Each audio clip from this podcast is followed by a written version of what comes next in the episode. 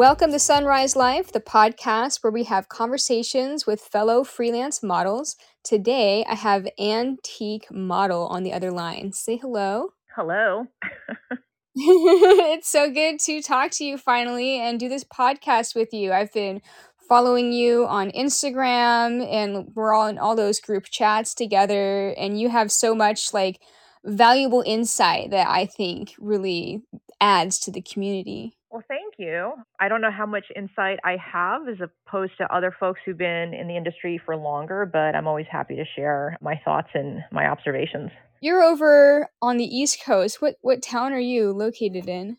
So technically, I'm in upstate New York, but on my social media profiles and my modeling ports, I always say New York as in New York City. And that's because there's not a lot of paid work in my general area. So I always kind of default to like the biggest metro that's closest to me, and that's New York City. I can kind of just hop in my car. I'm just so used to driving like just so many miles and so many hours that it's nothing for me. I'll just hop in my car and drive down and be there in a couple of hours, and that's kind of where I base my my uh, center out of. Sweet. Upstate New York is beautiful. I've been through that area once and I hope to go back eventually because you guys have some really cool abandoned buildings and stuff out there. Yeah, well, I think, you know, abandoned bu- buildings can be found any place, but uh, like I tend to think of upstate New York more as just for the how scenic it is. I'm kind of close to the Hudson Valley, and the Hudson Valley like right now we're in the middle of the fall foliage and the colors are just amazing and this is probably one of the most beautiful times of the year and there are just a ton of state parks and trails in the Hudson Valley so lots of great places to, to shoot outdoors. And for myself, I actually have a goal to uh, kind of do some location scouting over the next several months. Once you start heading into like the colder weather, you're still going to get people who hike, but not nearly as many when it's flooded with as the summer uh, the summertime. So it's a good time to kind of go out, check out the parks, and uh, try to find secret spots to do shoots in. Cool. Oh my God. I love fall colors. I always end up in Utah or Arizona during the fall, though. So it, it's like it's beautiful here too, but I do miss like the orange leaves. If you, yeah, I, I absolutely love the work that you do in Utah and Arizona. Like, I just, I see, you know, the, the work that you post, and I'm like, oh my God, it's just jaw dropping, just incredibly beautiful locations. But I will put in a plug for the Northeast in the fall. Maybe you should, you know, decide to make a change one fall and just come out here. I'm happy to host you and I can take you around and share spots with you. But this would be an amazing place oh. to do shoots in. Ah. So might want to think about it. That would be so yeah. cool. You know, you mentioned that there's one year that I did, like, somebody told me that upper Michigan area had amazing fall colors too. And I was like, okay, I'm going to go there on these dates. And I was in the habit of planning all my trips like three months in advance, but you can't plan for nature. And I missed the window of time by like two weeks for there to be like peak orange leaves. yeah.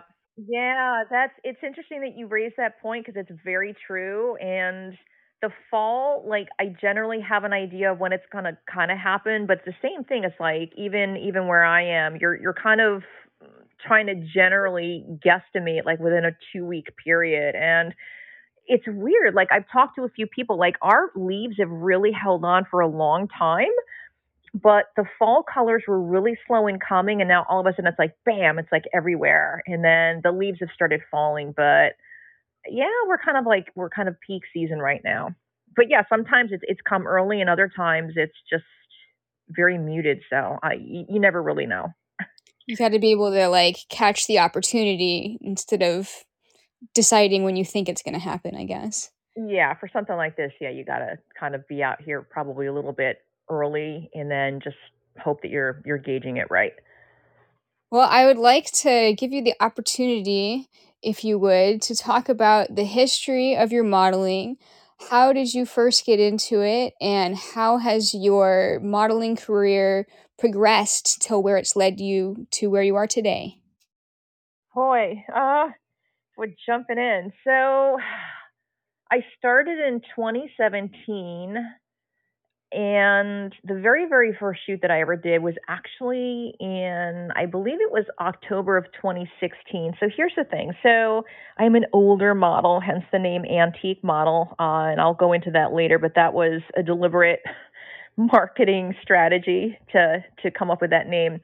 But I wanted to model back when I was in college, undergraduate college. And this is going back a long time. So I'm five foot six and I'm too short for runway. But when I was in college, a modeling recruiter came to campus, and I'm dating myself here, but this was before the days of digital photography.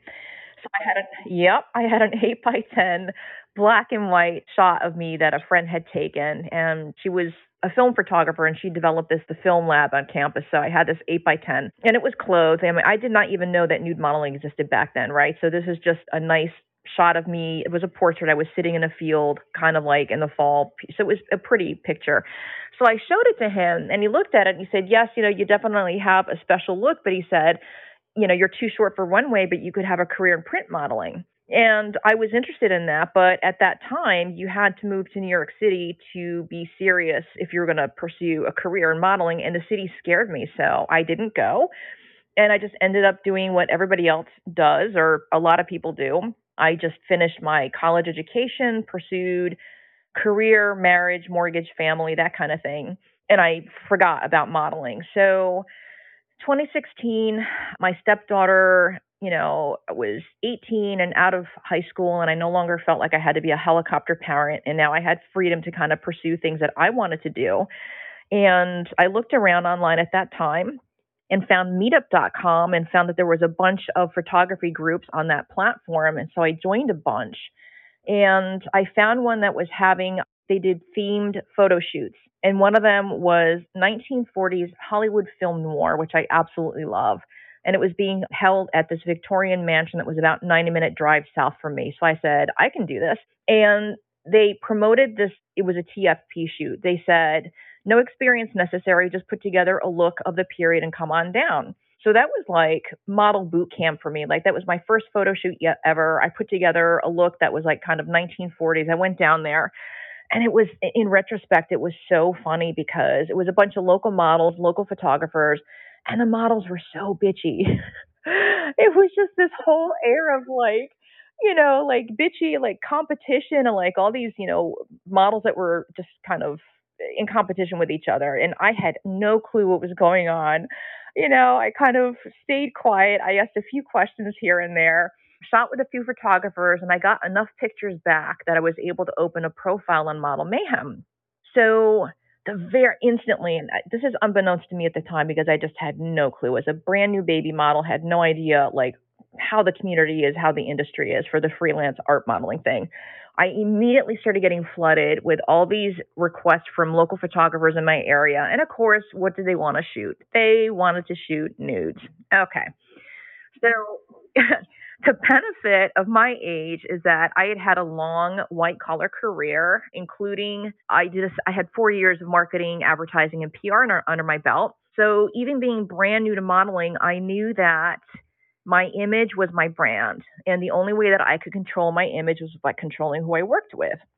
So even not knowing anything more than that, I would look at the photographer's ports, and a lot of them were just, you know, I'm sorry, I have to be honest, they were not good. And even being brand new, the the whole point of of their offer was for me to get images, and I thought to myself, the you know, if I work with such and such a person, and that's not going to help me because that's not going to be good images for my port. So I was polite to people, but I declined a lot of offers. And then I got this message from a photographer in the Hudson Valley and wanted to do a nude shoot. And I took a look at his port. His he had a, a website online. He did fashion and editorial.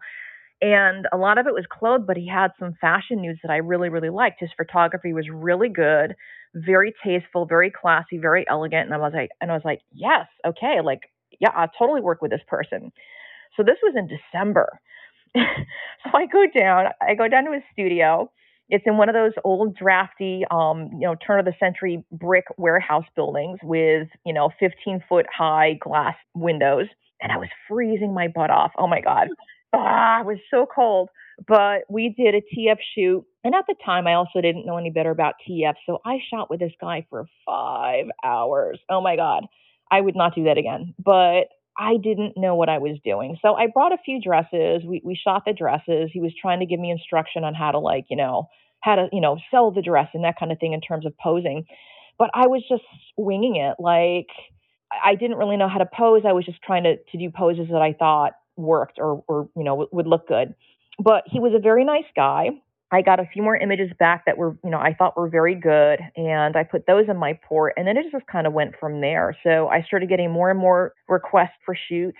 Most of them were TF. I did get paid for some, and of course, it was not at today's rate. It was back then. This was uh, 2017, but I would say within nine months.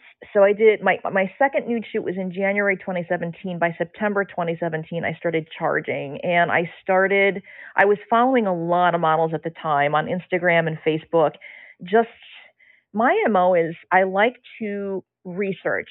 Um, I research a shit ton out of anything that I'm interested in, and typically, I consider myself to be a quiet person, meaning I like to observe conversations because I learn a lot by seeing what people say and how they conduct themselves and information that's shared.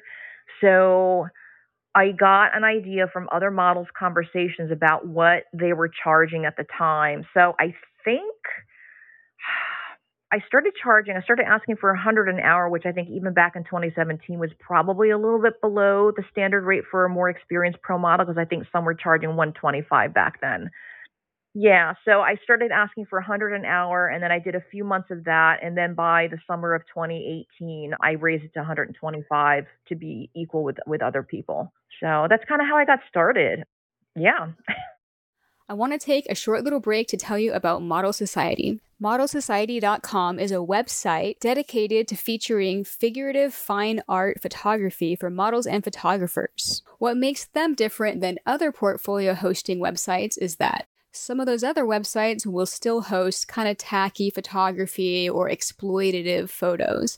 Model Society screens all of their contributors for quality and authenticity. So you only get the best of the best on there. If you're not a photographer or model, you can still enjoy and appreciate Model Society because they also have newsletters and magazines featuring their best work and new articles each week. Check it out, modelsociety.com.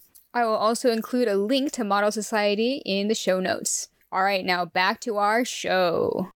That's cool. So you had an initial like exposure to modeling from that film shoot back in your college days and then later in life after working a bunch of white collar jobs, you came across photography through meetups, did a meetup and then started your model mayhem and then got a rush of people contacting you and then kind of learned through looking at other people interacting with each other online like how the industry works and like calculated like how you're going to run your business well, it's so funny on that point. So yeah, I the, oh, the, and I just wanted to kind of qualify something because I think it's you know I just have to make an editorial comment about the rush of people contacting me on Model Mayhem. It's mostly because these are male photographers wanting free nudes. they were they wanted me to shoot nudes TFP on that point, but then also on the on the you mentioned business. I did not realize that it was a business. It took me a long time to even really understand that. And I didn't think of it as a business. I thought about it as, I guess, a creative pastime or creative thing that I was interested in pursuing. And so, yes, I was going to charge for my time because I felt that if other people were getting char- uh, were, were getting paid or compensated for their time and their talent and the efforts that they brought to the table, then I was going to do the same thing. But I never, I never thought of it as a business until I don't know. It just took me a long time to kind of develop that mentality. So, and I still feel like I think about it a little bit differently than than a lot of people, and I can talk about that a little bit later too. But I don't have nearly the amount of bookings that other pro models do in the in the community and it's for a couple of reasons one of those is my age i'm definitely a lot of photographers i'm not their cup of tea because i'm not in my 20s but it's also because I think I'm super, super picky about who I decide to work with. So, and I know this is just a, a decision that everybody makes for themselves in terms of what they're, you know, what they're going to pursue and what they're going to accept if they're looking for income uh, to do this on a full time basis. But I have, and I'm privileged and I know this, I have a partner that basically has a really good job and you know he's able to cover our monthly bills so that if i don't quote make bank in a month you know i'm not going to be faced with being out on the street or not being able to make rent or mortgage so that eases some of the pressure in terms of you know on the business side That's good. I mean, it's great to have a partnership with somebody where you guys take care of each other, but you can still, you know, make your own, like, as it comes. Yeah, and I am I'm very grateful for that. The art, it matters a lot to me. I've met some really wonderful people. I'm the kind of person that I like to try to maintain friendships, uh, and create friendships with people, and, and stay in contact with photographers if I if I'm able to. And that doesn't happen with everybody. And I know it, I, it's this way for all of us. Some people we get we just really click with, we connect with, and we stay in touch with and some other photographers might be like a one time booking, a one time shoot, and then we just don't stay in contact and we don't work with that person again for whatever reason. And not because anything bad happened, it's just, you know, for whatever, we just kind of go our, our separate ways. But if I can, like I've definitely remained in touch with uh, with various folks since 2017, and I always appreciate having um, those those professional friendships. It means a lot. Yeah, true. And I think that like maintaining a positive connection or a friendship with photographers kind of like overrides like the aging because if they like you as a model and they like working with you, they're most likely still going to hire you unless they're for whatever reason deciding that they're going to put you on the shelf or whatever. Yeah, yeah, if they're superficial, yeah. It's that's true. I do know that there are models out there who have probably 15, maybe even 20 years of experience under their belt and very long standing friendships with photographers that continue to book them. And, and, that is heartening to know. So, and I do believe that that is the human factor. That's the human connection because someone who may have started out with us way early in our career and we click and we get along and we just maintain that that friendship there yeah a lot of times you're going to continue wanting to work with us and that that's that's good to know that's a good feeling Yeah, and you know, I've actually I have thought about this quite a bit too because I'm in my now late 30s and I have never like uh, misrepresented my age on my model mayhem profile. I I just have always felt like like if people are going to assume that I eh, look older than I do in my photos, like that's their problem and they can miss out on shooting with me, I suppose, if if they're assuming or if they're filtering out the age. But I, I remember the first time I worried about this, I was turning 26 back at, you know, like 10 years ago. And I thought, like, back then, like a little over 10 years ago, when you went on Craigslist, the ads all said, like, looking for models 18 to 25. And from what I recall, I think that Model Mayhem's search feature defaulted to 18 to 25. If you were going to do like a browse categories of users, the model, st- like you would have to modify the age range on Model Mayhem's search to like open it past 18 to 25 if you wanted to hire a model over 25. God forbid, right? Uh, yeah, well, I've got plenty to say on that subject. That's a very sore subject for me. So I will be honest about it. I'm really struggling with the aging. I'm not dealing well with it emotionally or psychologically. And I'll just be blunt. It's because for years, you know, I was used to looking a certain way. And I've just noticed, especially in the past five years, oh, changes are happening. And I'm not thrilled with them. So that's just me. It's my personal thing that I'm dealing with. But flip side of that, I still feel like I do some pretty damn good artwork, damn it. And, you know, not every shot of me is fantastic, but I have a lot of really great shots from a lot of great shoots with photographers. And I feel like I have a lot to offer because for a variety of reasons, you know, I'm not going to hold myself up, up as the best and like in everything uh, because there are people who are definitely, you know, more skilled than me at posing or, you know, these kinds of things. But I think I do a pretty damn good job for what I do. And I also have a lot of good knowledge and experience to bring to the table from my professional career. I just approach things in a way I'm very detail oriented, I'm very organized, I, I'm good at communication with photographers. I like to make sure that, you know, logistics are thought out ahead of time. Like I'm just very organized and I bring a lot to the table when working with a photographer. So for all of that wrapped up in a package for me, for someone who is over 50, you know, I, I just feel like the photographers who who don't want to work with me and have blown me off or dis, dissed me, I'm like, ah, I'm sorry, they're they're freaking idiots because they're really missing out on the opportunity to work with someone that they could have had a great shoot with. And because they're ageist and they don't want to shoot with anybody who looks much over 30, then, you know, they're missing out. so that, that's, yeah, it's just ridiculous, the whole age thing.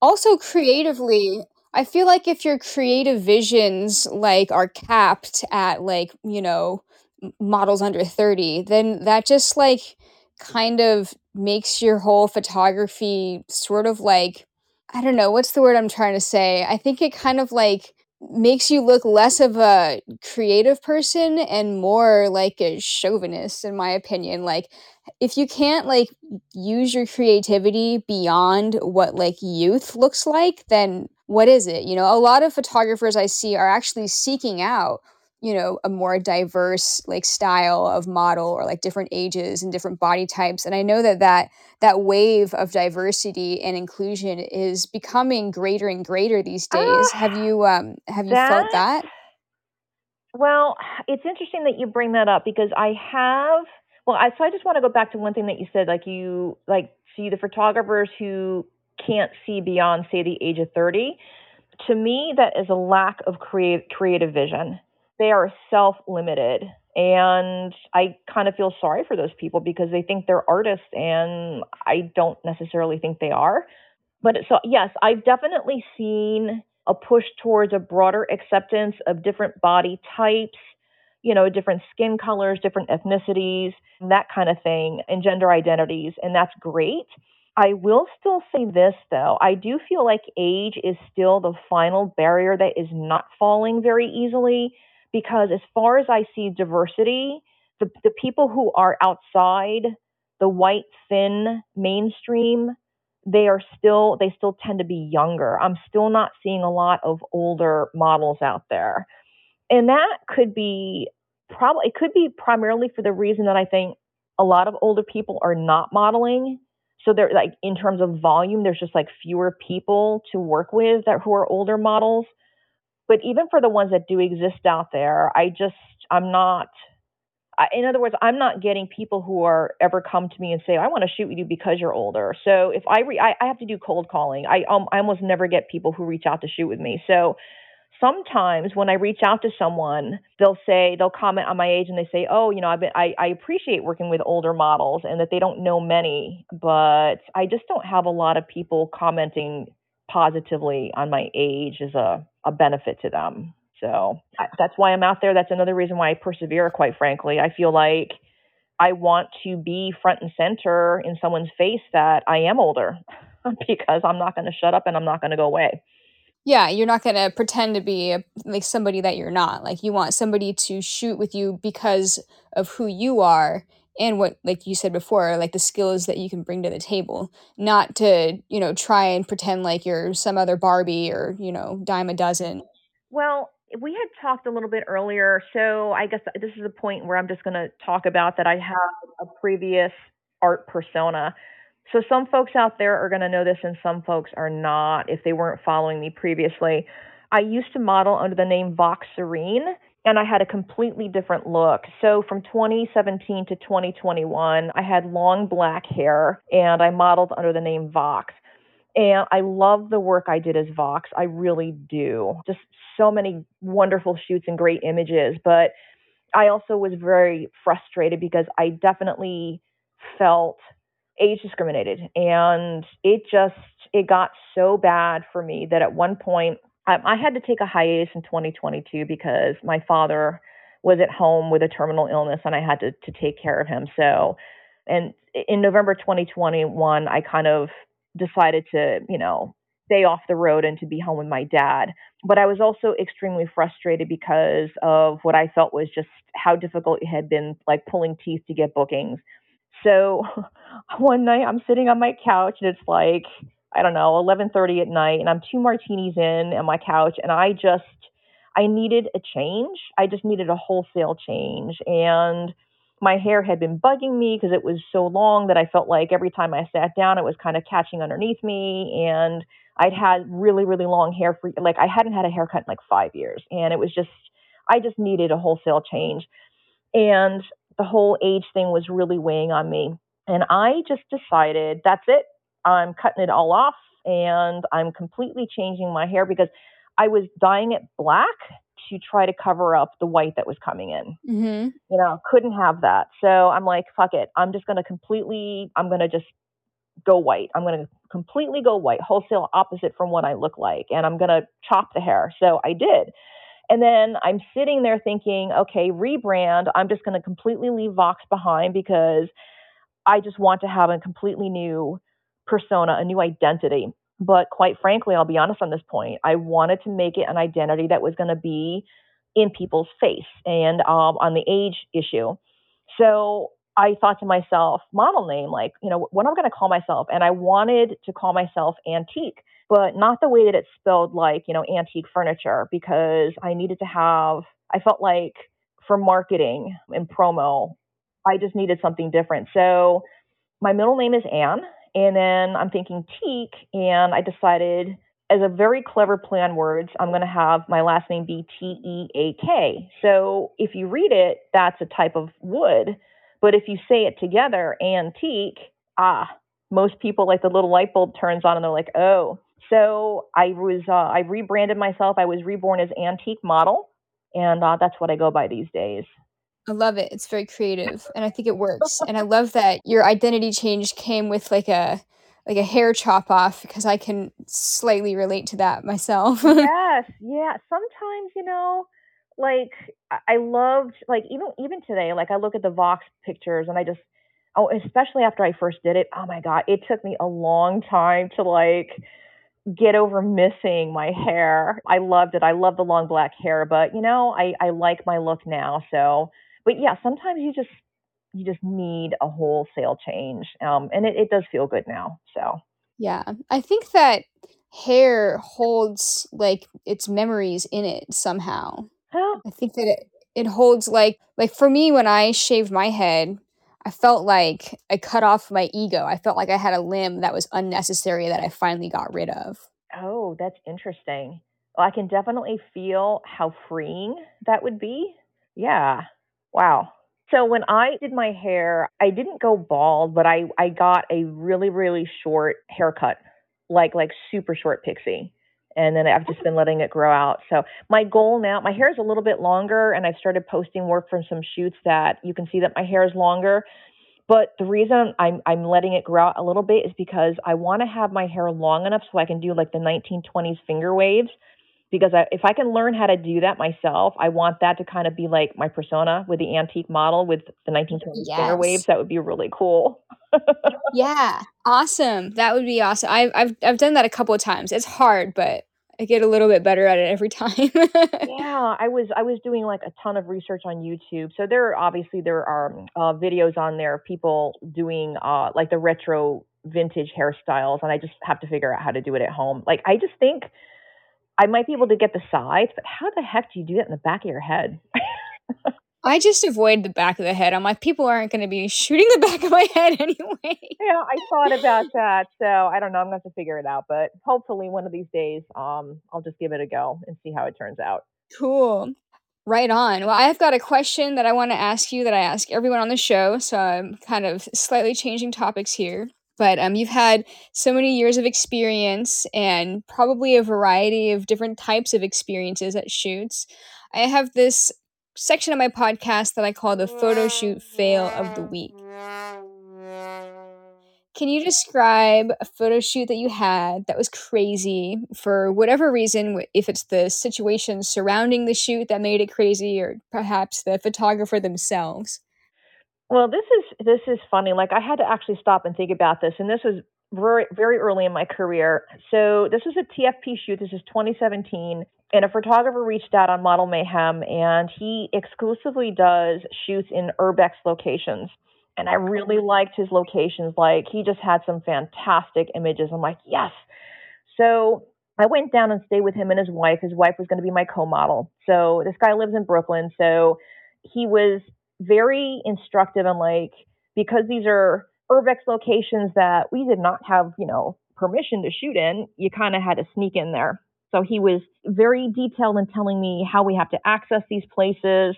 And it was literally like a covert ops. Like we we had a 2:30 a.m. wake up call. We were on the road by 3:30 in the morning, driving um, to these locations, and one of them was in New Jersey. And I'm not going to get more specific than that, but it was an abandoned industrial complex, and we were so this guy, like he he's been doing urbex shoots and urbex uh, scouting for like over 20 years.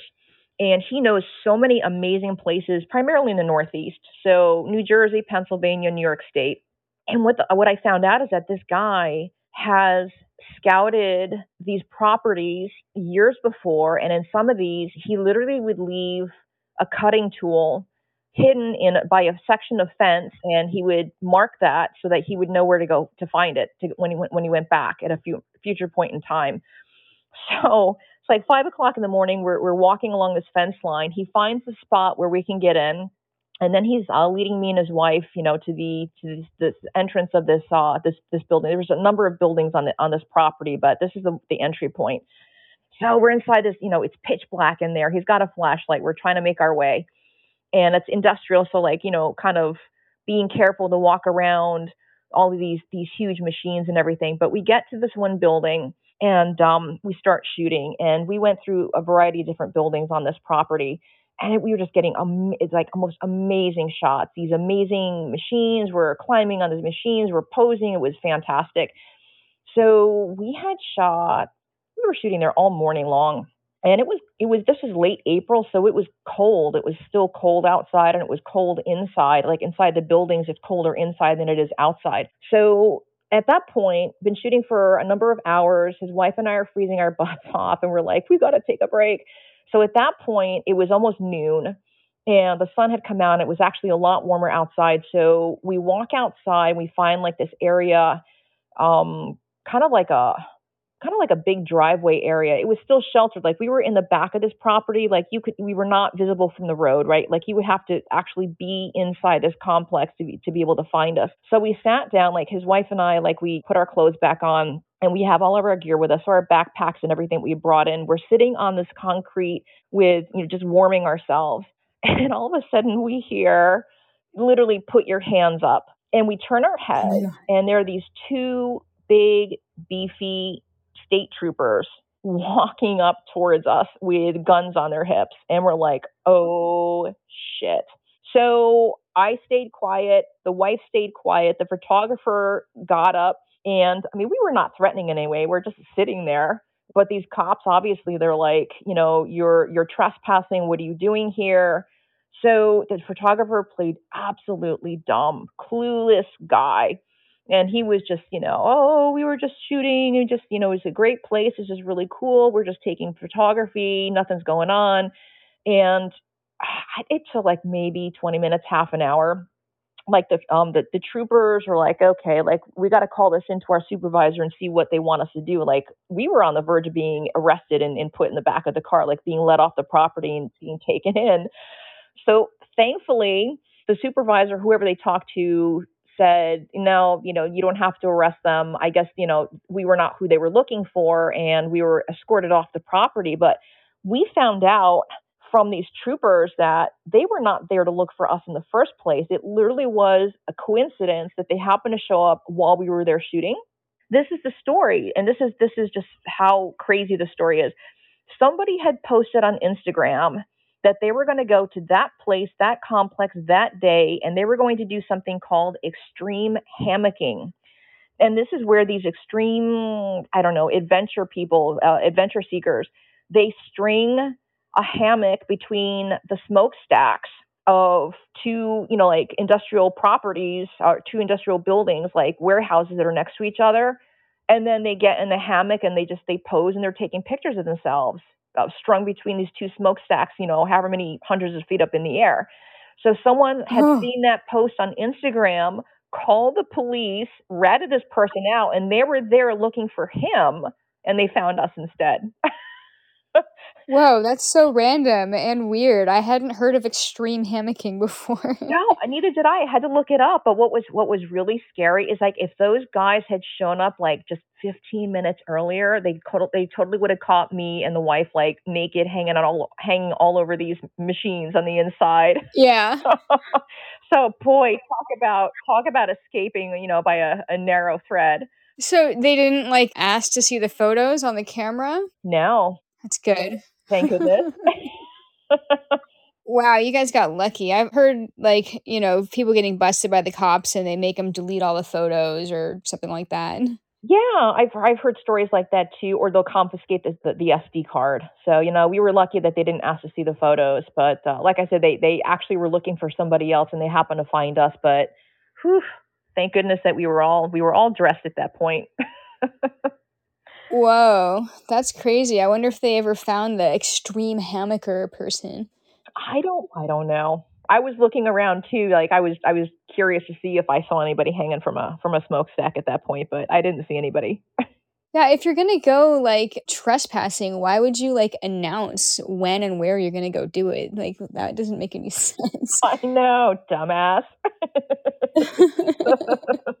when you said you had a photo shoot experience at an abandoned location, you know, a lot of people have crazy experiences at abandoned locations. And I feel like I've just been lucky to have mostly chill experiences there. But now I feel like I have to be looking around my shoulder. Well, I am gonna I'm gonna make this statement because I guess I've only really become aware of just like how commonplace security cameras are everywhere, like everywhere. So I think if in the future, like any of us is going to go to an urbex location, just because it's an abandoned building doesn't necessarily mean that there might not be active security cameras if the property owner is concerned about trespassers. Because, you know, it's a legal liability issue. If they have an abandoned property, someone gets in there, most of these places, most of them have fencing of some kind and if you know people are breaking in to go exploring if someone gets hurt you know guess who's going to get sued? It's the property owner even if there were signs in the property saying you know no trespassing they're still going to get sued anyway. So i would i, I would always be kind of wary about the potential for for cameras. Yeah and then other people being there you don't know what their motivations might be and just then of course always you know broken glass jagged metal that you could cut yourself on you know, accidents, that kind of thing. So these places, a lot of them are just absolutely amazing backdrops for like incredible images, but you know, they're not the safest of locations for a reason. Yeah, true. It comes with a risk. Yep. Yeah, I mean, the East Coast has a lot more compared to the west side of the US as far as abandoned locations go. Yeah, that's I guess because historically, I think back to the Industrial Revolution here back in the 1800s, you just had so many of the those old brick warehouses and factories that were created and that's where I think a lot of industry was located and then the west was not was literally not as settled. I mean, that's where people started heading west because of the great frontier and these huge, you know, states and just swaths of of land that was just open and there was nothing there. So that's probably correct that there's a lot less industrial buildings probably out in the west coast than there are in comparison to the to the east coast. Yeah. And I have sought out abandoned buildings specifically like up in that region, like upstate New York, Pennsylvania, and stuff like that. It, there's just so much more opportunity, but then they get torn down eventually. A lot of them do, yeah. And that's a shame. So I see buildings like that, and you can just see the old glory. And if you're inside, like just some of the, like the, the brick and the construction, the construction techniques, the materials that they used. I mean, they don't, they just, they literally don't make them like that anymore. So uh, it's sad when we lose that. Yeah. Uh, I have another question that I want to ask that I also ask everyone on the show. I call it the rising phoenix era of your life. Can you describe, and this can be related to your modeling or not, just whatever you want to, to talk about. Can you describe a challenge that you were faced with, you had to overcome. It could be a career challenge, a shift in your life or in your mentality, or, uh, insecurity that you had to overcome. Yeah, I'm definitely my in terms of my professional career, I've always been very self-directed, and that's always been I just when I decide I wanna do something, I am, uh, just super, super tenacious about pursuing it. And in retrospect, sometimes to my own detriment because the professional career that I had, um, I actually ended ended up getting fired from my last, uh, what I call brick and mortar job or my last, you know, W-2 job because that was back in 2017. I was working, you know, full time in my professional capacity, but I was modeling nude evenings and weekends on my own time. And uh, that's a cautionary tale about social media. I'll, I'll go into that in a minute, but I, had a coworker find out, and she took a screenshot of one of my art nudes, and it was from my Instagram, and it was censored, of course, because you just can't be completely uh, uncovered on Instagram, but you could still tell that I was nude, but even though it was censored. And she sent it to our boss, and I got fired from that job because of my my nude work. Yep. But I decide like back at that point, and I was again brand new baby model. I did not know any better at the time because I'd seen so many other models say that they did this full time, the modeling that I thought, okay, you know what? I'm really miserable in my in my um my my, my career, my profession, and I'm just I don't enjoy it. I'm not going to go back to it. I'm going to pursue modeling full time because other people are doing it full time, and if they can do it, I can do it too. So I wish I knew back then what I know now, but yeah, I struggle with the aging thing and it does a number on my confidence every single day. Every single day, it does not feel good to just feel like I'm always pushing uphill against this barrier, having to convince people to work with me. So, like I said, I do a lot of cold calling um, because if I if I plan a trip somewhere, so yes, from the past six years, I have names of photographers that I've worked with in the past that I will certainly reach out to, but I can't simply rely on on those booking up a, a visit. So I'm always searching for new people, and I, you know, I do what every other model does. I'm searching on Model Mayhem because they've got the search engine. I can search by geographic region, by city and state, which is very helpful. And then I send out my cold calls, and there's I think there's there's there's more than just one factor that goes on, but and I've seen a lot of conversation about this between models this year in particular. It just seems like I don't know what's going on specifically, but kind of suspecting that for a variety of reasons. I think there's an oversaturation. I think there's a lot more models now than there were even back in 2020. Yeah. This is post COVID. A lot of people are traveling. They because of COVID and everything was shut down. A lot of photographers put down their cameras. Some of them just didn't go back. Others have retired. Others have simply moved on, and now maybe they're not shooting Or models, died. they're shooting other things. Some people have literally died. Others are sick, and then this is very, very real. I mean, oh my God, the cost of living has shot through the freaking roof for everything, which now affects, you know, some people's availability to book models. And so, yeah, it makes bookings harder to come by. So I'll send out my cold calls, and I, I know I'm not the only one, but I see that I've been I, I've been left on read, and people don't answer me, they don't get back, and it's like it just makes you start to doubt yourself. Like, gee, you know, why? And of course, my first thought is always, well, they don't want to work with me because I'm not in my 20s. So it's just every single day, I kind of have to give myself a, a, a pep talk, a talking to.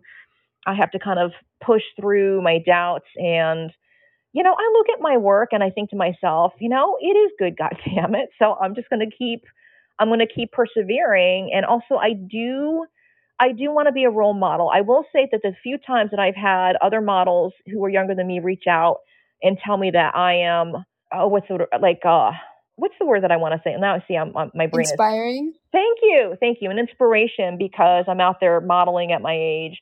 That makes me feel good. And because I want to show that we shouldn't be put out to pasture just because we reach a certain age. So that makes me feel better. It's really appreciated when I, I hear from people who say that. So that helps. Agreed. And and then I would say that even like even though I'm not quite as old as you, there's definitely a feeling for me that there's a lot of photographers out there that I don't want them to shoot with me because not just because they probably are targeting girls that just turned 18 or whatever, but because, like, I don't want to be in their presence necessarily. I I would rather, like, you know, interact with certain types of people only digitally, like, you know, OnlyFans or Patreon or social media or whatever, but some people I feel I don't wanna I don't necessarily wanna be in their presence, and and if they're not gonna appreciate, you know, who the model is that they're gonna work with anyway, then maybe it it's not your loss, it it is their loss. I try to remind myself of that.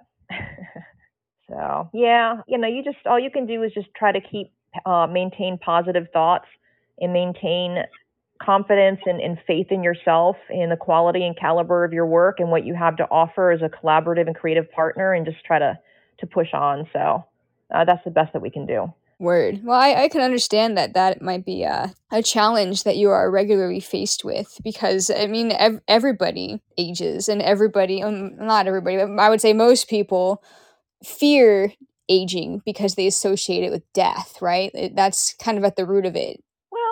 Death, disability, the fact that we don't look like we did when we were in our 20s. You know what's funny though, and I do have to say this. So, I have an old passport where my photo I was 21 and I look at that old passport photo and to my eye, like my face is so much rounder and I guess because of baby fat in my face, like I don't Uh-huh. like the way that my face looked in that picture as opposed to now because now I, one of the things from age is that I guess your face starts to settle in certain ways, but I have I feel like I have better bone structure now than I did when I was in my 20 21 year old self. Yeah. So that's that's a positive. I'm like, yeah, I like my cheekbones. But yeah, it's just the number one reason why no one wants to get old and why it's hard for some of us to, to really deal mentally with accepting that. And I'm just going to make a general, like, you know, soapbox kind of commentary on this. It's because as a society, and I do you believe this message is probably, well, definitely in this country for the United States. I don't know as much maybe for European countries, but age is not appreciated.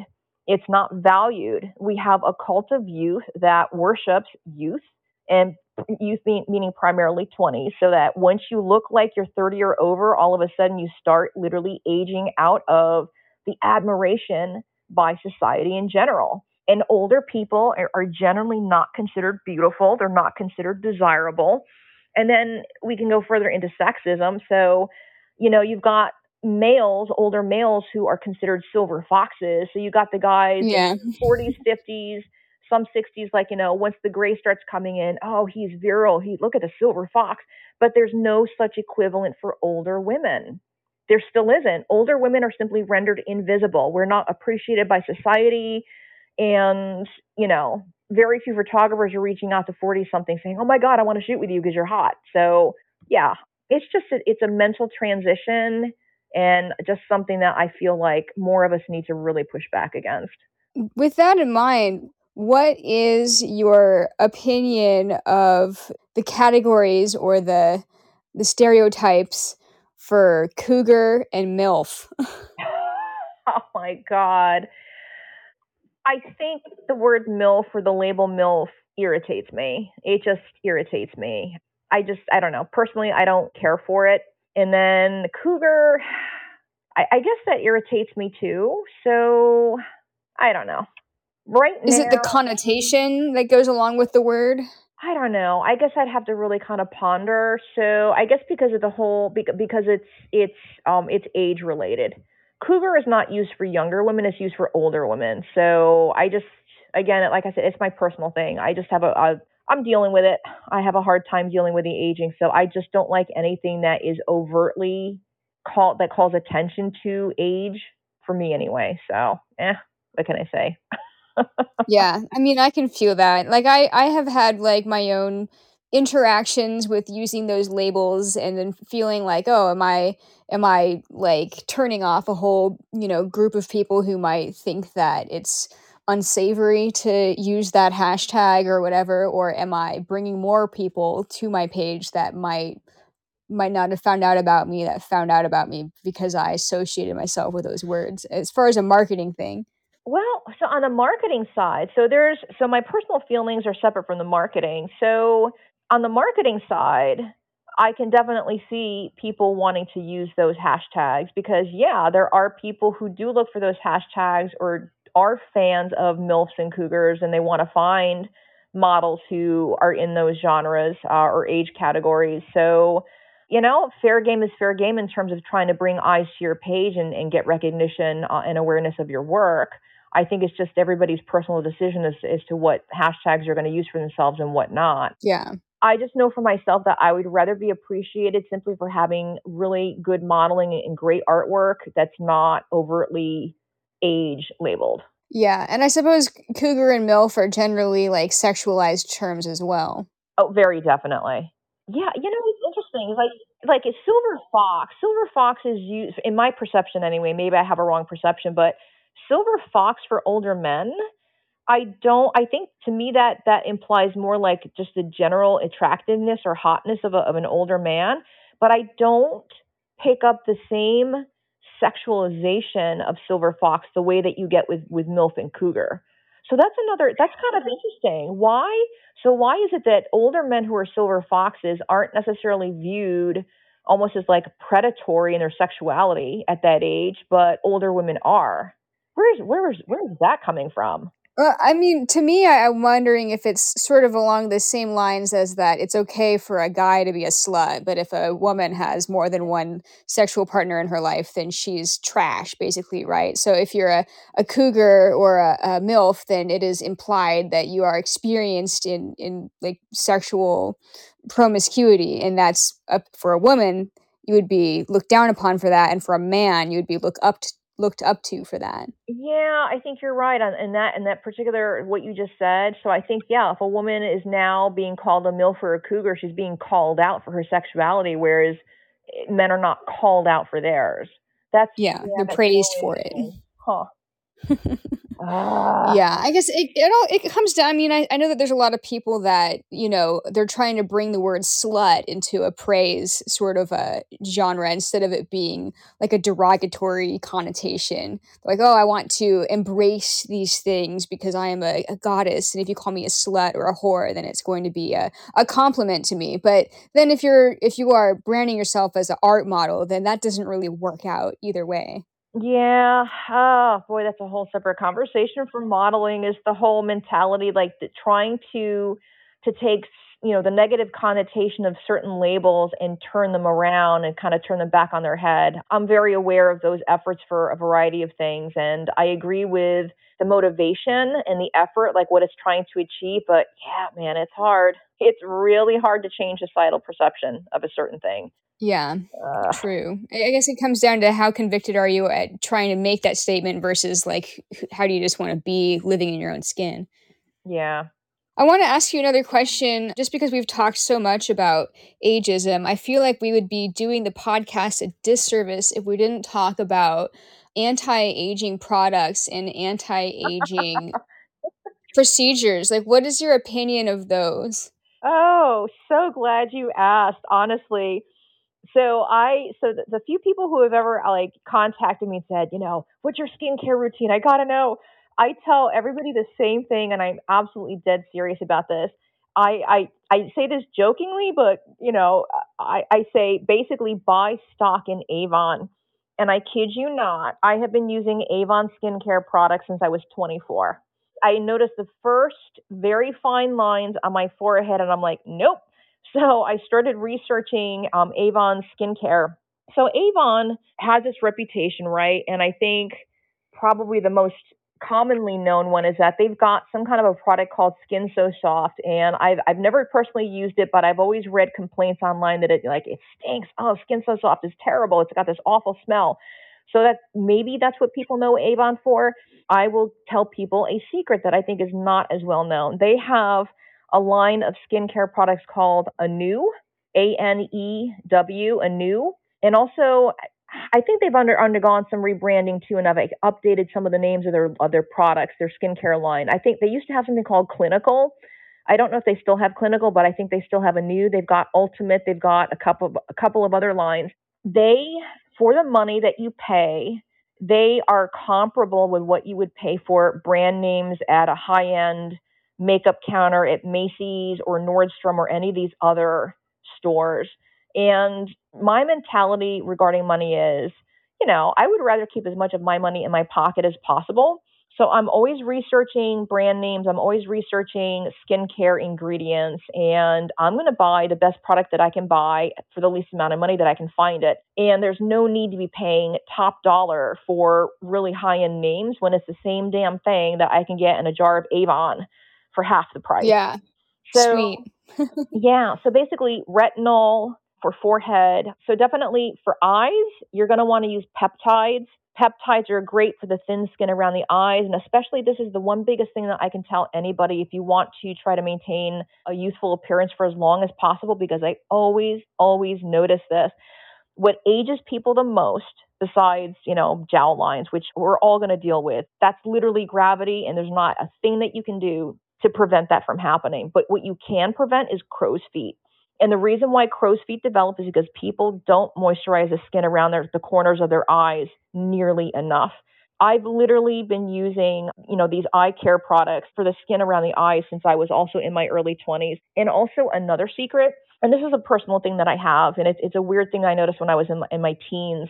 I have, it doesn't happen all the time, but I've got leaky corners on the, the, like when you cry i think when you cry the inner tear uh, the, the inner corner of the eyes leak. I've got le- uh, kind of like watery eyes at the outer corners of my of my eyes and it doesn't happen all the time but it, it's happened often enough that it's just annoying. Like there are some nights i'll be sitting on the couch watching tv and i keep wiping my eye and i'm like ah so what I do is I literally put a little dab of Vaseline at the very outer corner of my eye and it kind of helps plug it up so that it's not leaking. So I've been using Vaseline on the outer corners of my eyes and underneath my eyes for decades. And I literally, at my age, I'm over 50. I'm not going to get more specific than that. I don't have crow's feet. I haven't got, I have not got any crow's feet.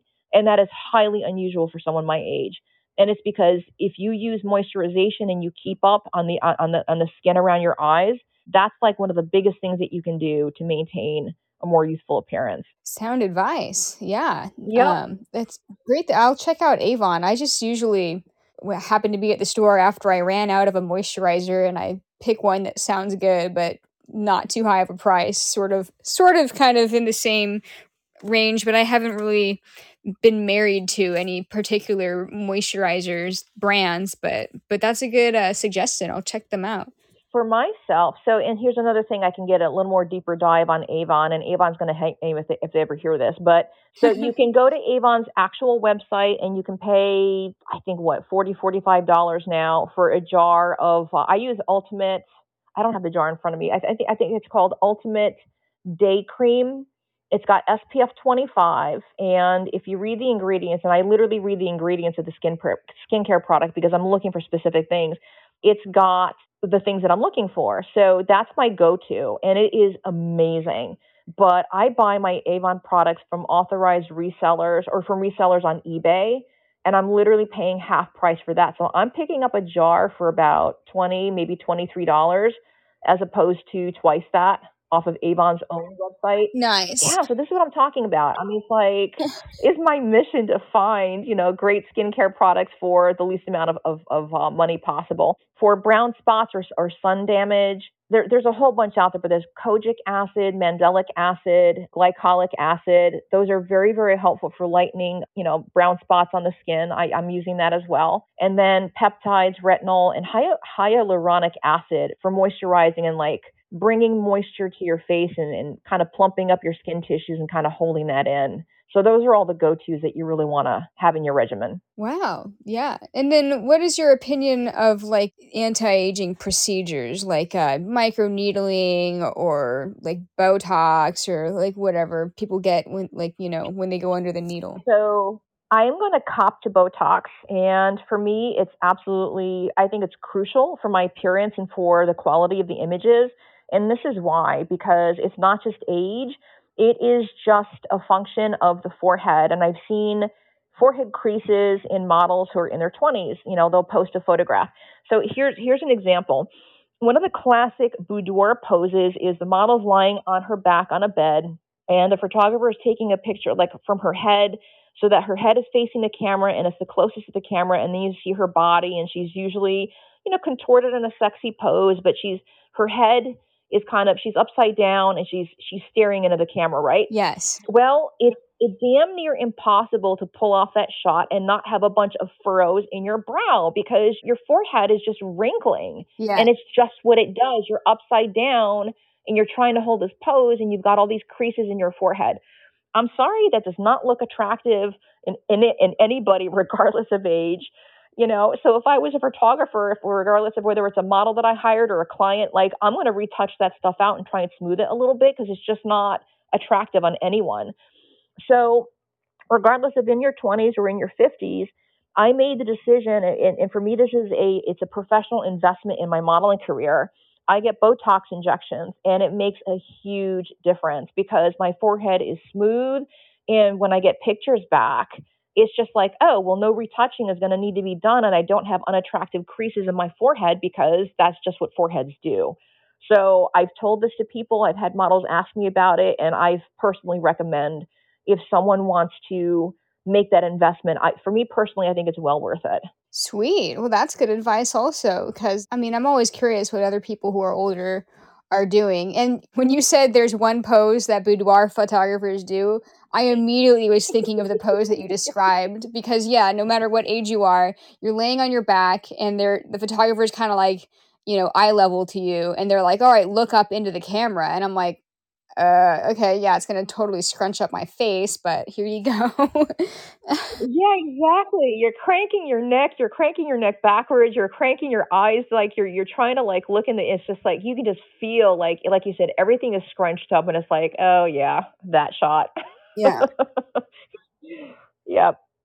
I mean, in a sense, it's kind of like when they want you to twist around, but they don't want wrinkles in your side. I'm like, well, you're twisting me. Like Oh, this happens. You know? I know the whole yes, the whole skin rolls. It's like that is literally the human body. Like there's no way to to twist and turn and not have a skin fold there. That's just what the skin does. Yeah, just edit it out. And you know, if you don't like it, edit it out.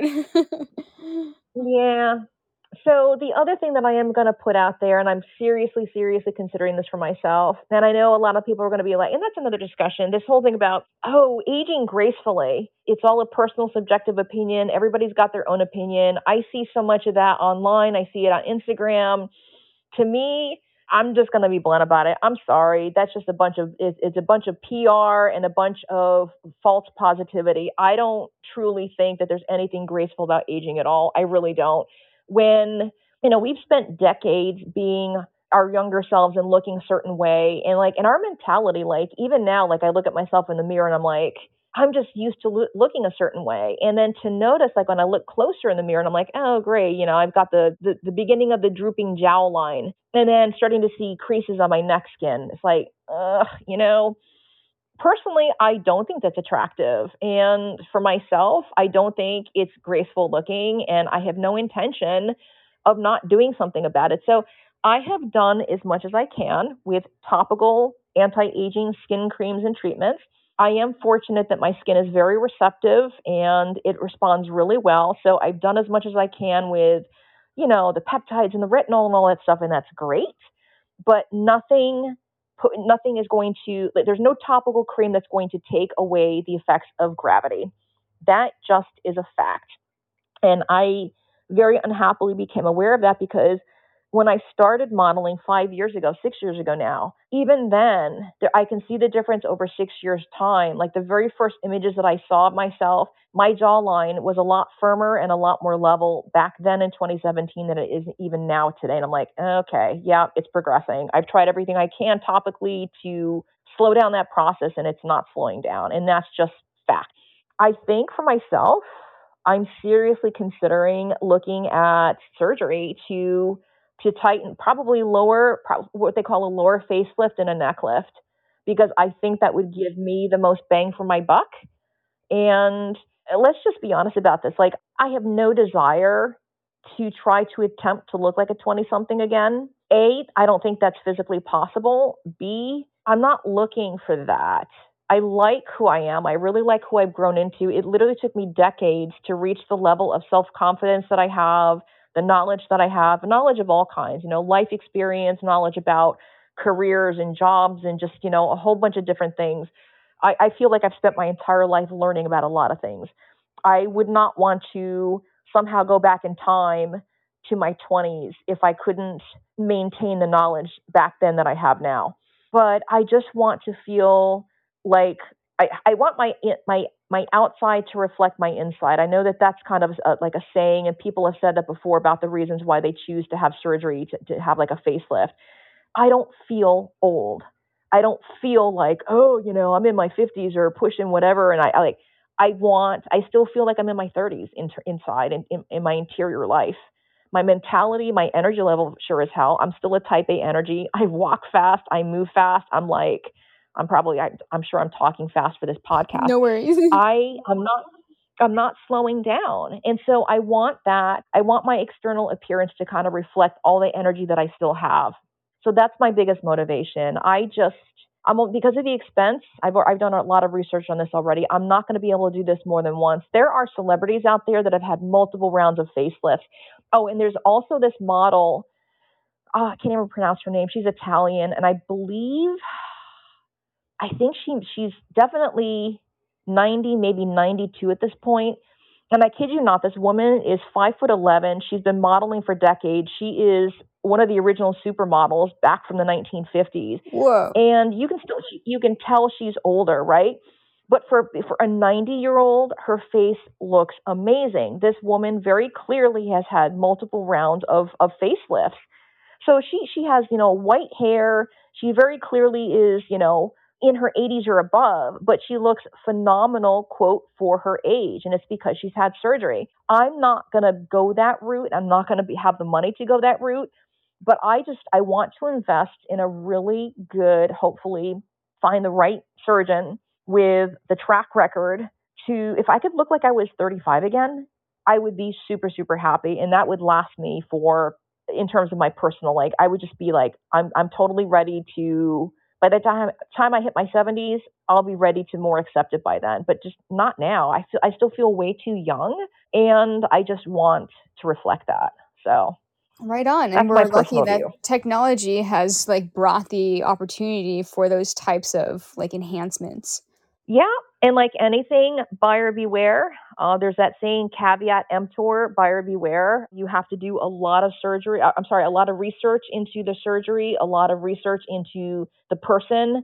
There are there's no shortage of plastic surgeons out there. They're all going to hang their shingle out. They're all going to want you to pay them, and some are truly excellent at what they do, and others, you know, I look. You go to their website and you're looking at their their, their port of their work, and I'm not impressed with what I see.